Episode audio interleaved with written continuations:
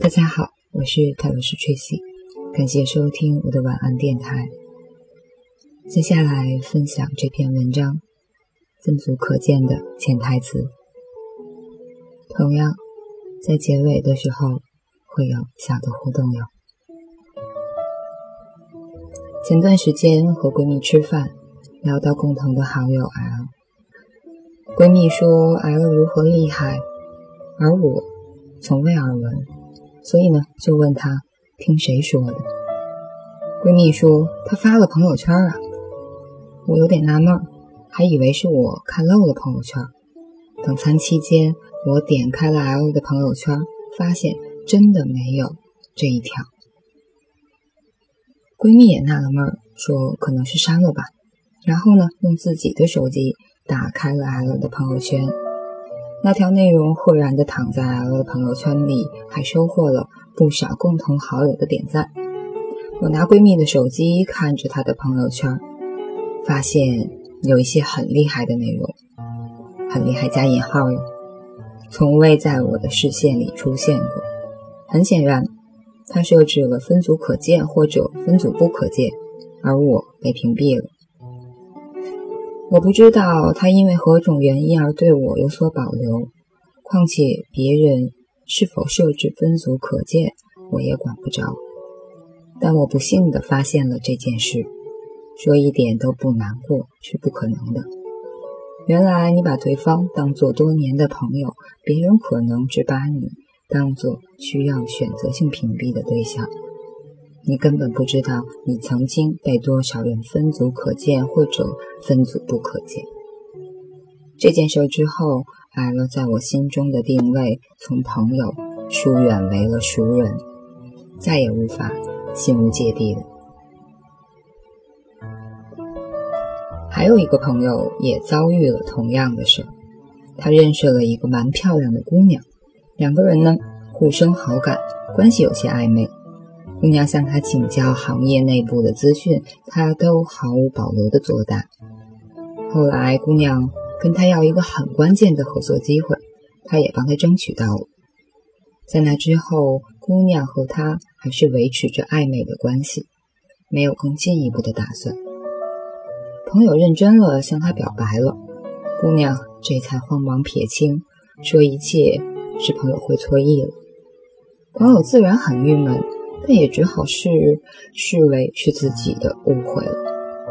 有一次，他用一个共同好友的手机打开了姑娘的朋友圈，震惊地发现她原来有男朋友，而且呢，时不时的秀恩爱。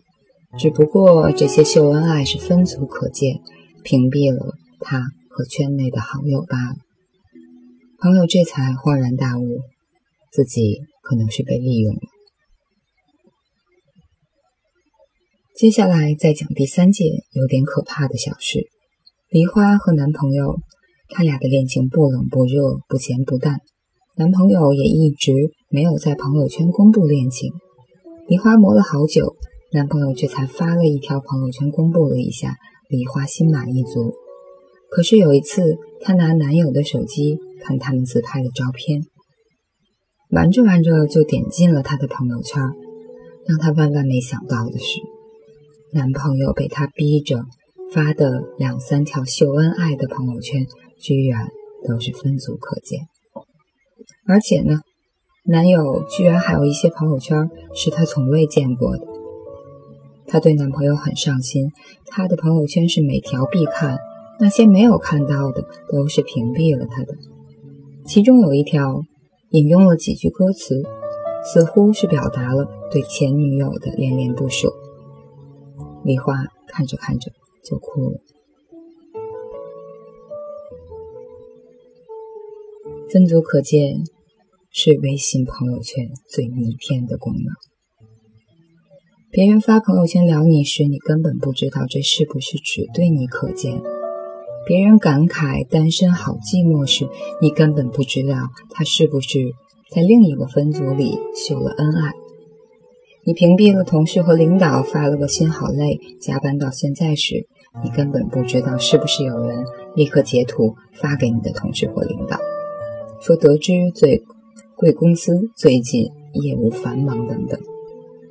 曾经看过一个有意思的故事，说一个女孩子在我们这些昔日的朋友的朋友圈里，过着纸醉金迷的生活，晒豪车，晒男友送的几万块一个的包，时不时出国发个朋友圈，说国外的天空好蓝。我们这些昔日的老友，纷纷窥屏着他的朋友圈，羡慕不已。有一次，我偶然在另一家公司同行的微信好友里看到了他，得知呢他在另一家公司做助理，用同行的手机点开对方的朋友圈，尽是一些一分耕耘一分收获，加班只求问心无愧的励志格言，俨然是一个优秀员工的朋友圈，丝毫不见豪宅名车的踪影。再后来，又有人从别人那里看到了他的第三个版本的朋友圈，在那里，他红唇扣丹，妆容魅惑，性感妖娆。那个版本，目测是只分组给都是年轻的富二代们可见的。分组可见，让我们只能看到故事的一个版本。有人对各个圈子拎得很清楚，不同内容设置不同的分组可见。我偶尔也会设置分组可见，比如熬夜时发朋友圈要屏蔽爸妈之类的。分组可见这一功能是一种便利，可是，一旦过度使用，就可能会弄巧成拙，造成尴尬。而设置分组可见，就像对别人说。我告诉你一个秘密，你千万别说哦。这世上没有密不透风的墙，口耳相传的秘密可以说是误会，但实打实的朋友圈截图会让你无法反驳。如果有些事儿你不想让特定的人知道，最好呢就别发朋友圈了。以伪装、隐瞒或者抱怨为目的的分组可见，请一定。慎之又慎。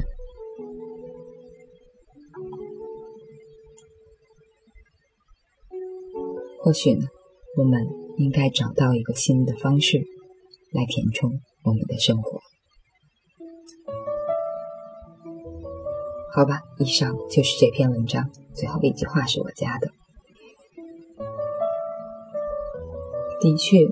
分组可见，感觉就会造成了信息不对称这个状况的越来越放大化。不过，在最后的小互动里，我想说的是，对于朋友圈分组可见，你有什么想要吐槽的吗？可以留言，可以发弹幕。而朋友圈可见这个功能，是让你感觉更有安全感了。还是更没有安全感了呢？也许多数时间还是更有安全感吧。好吧，欢迎吐槽。不过我最近朋友圈发的少，是因为我真的不怎么看手机了。感谢收听，我是泰罗斯 Tracy，晚安，好梦。